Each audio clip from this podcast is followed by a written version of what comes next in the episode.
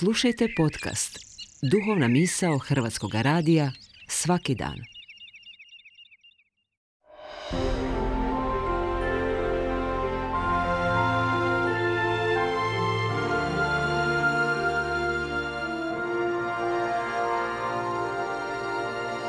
Duhovna misao. Urednica je Blaženka Jančić.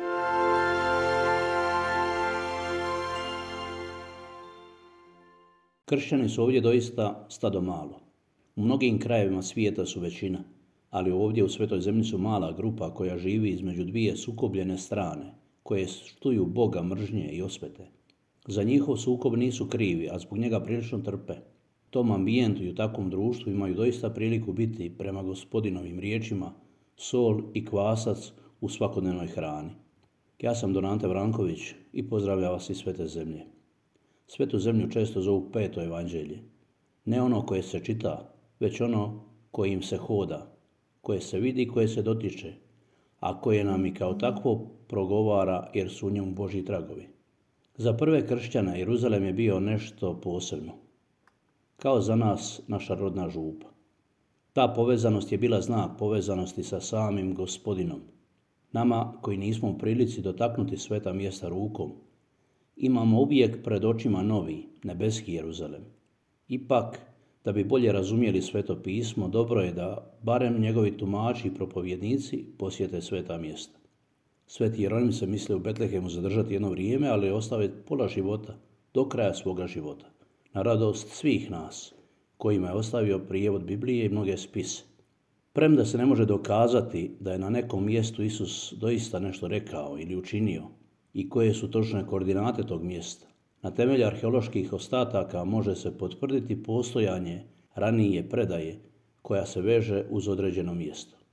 Arheologija upućuje na postojanje ranije vjerske tradicije štovanja određenog mjesta i hodočašćenje na to mjesto, bilo zapisana ili nezapisana. Bila je dovoljan razlog kršćanima da se neko svetište povezano s nekim biblijskim događajem sagradi baš na tom mjestu, a ne negdje drugdje. Sveta mjesta pomažu nam i razumijeti određene biblijske izraze ili odlomke koje današnjem čovjeku druge kulture, drugog mentaliteta često ostaju nejasni ili krivo tumačeni. Biblijski odlomci u ambijentu u kojem su naspisani drugčije ozvanjaju i kasnije se bolje čuju.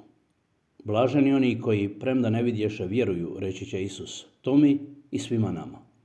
Naša vjera istina nije vezana za mjesta kao da bi o njima nužno ovisila, i kao da bi ona za nju bila presudna, ali Božja riječ je ipak zapisana da mi vjerujemo. A štovanje nekog mjesta proizlazi iz te vjere. Na njega se hodočasti i na njemu se slavi sveta euharistijska žrtva upravo iz te vjere. U Betlehemu živi stari pobožni Daud i njegov se otac zvao Išaj. Godinama svaki dan dolazi u baziliku.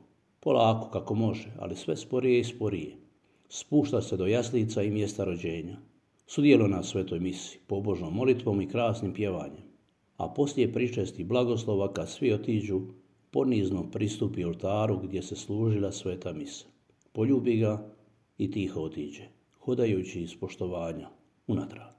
Ne kažem da sada svi trebamo navaliti ljubiti oltare, nego nam je čuti gospodina, stavi čovječe svoj prst, svoju ruku, svoj život u moju muku. Eto, to su naša najsvetija mjesta. Srdačno vas pozdravljam i želim svako dobro.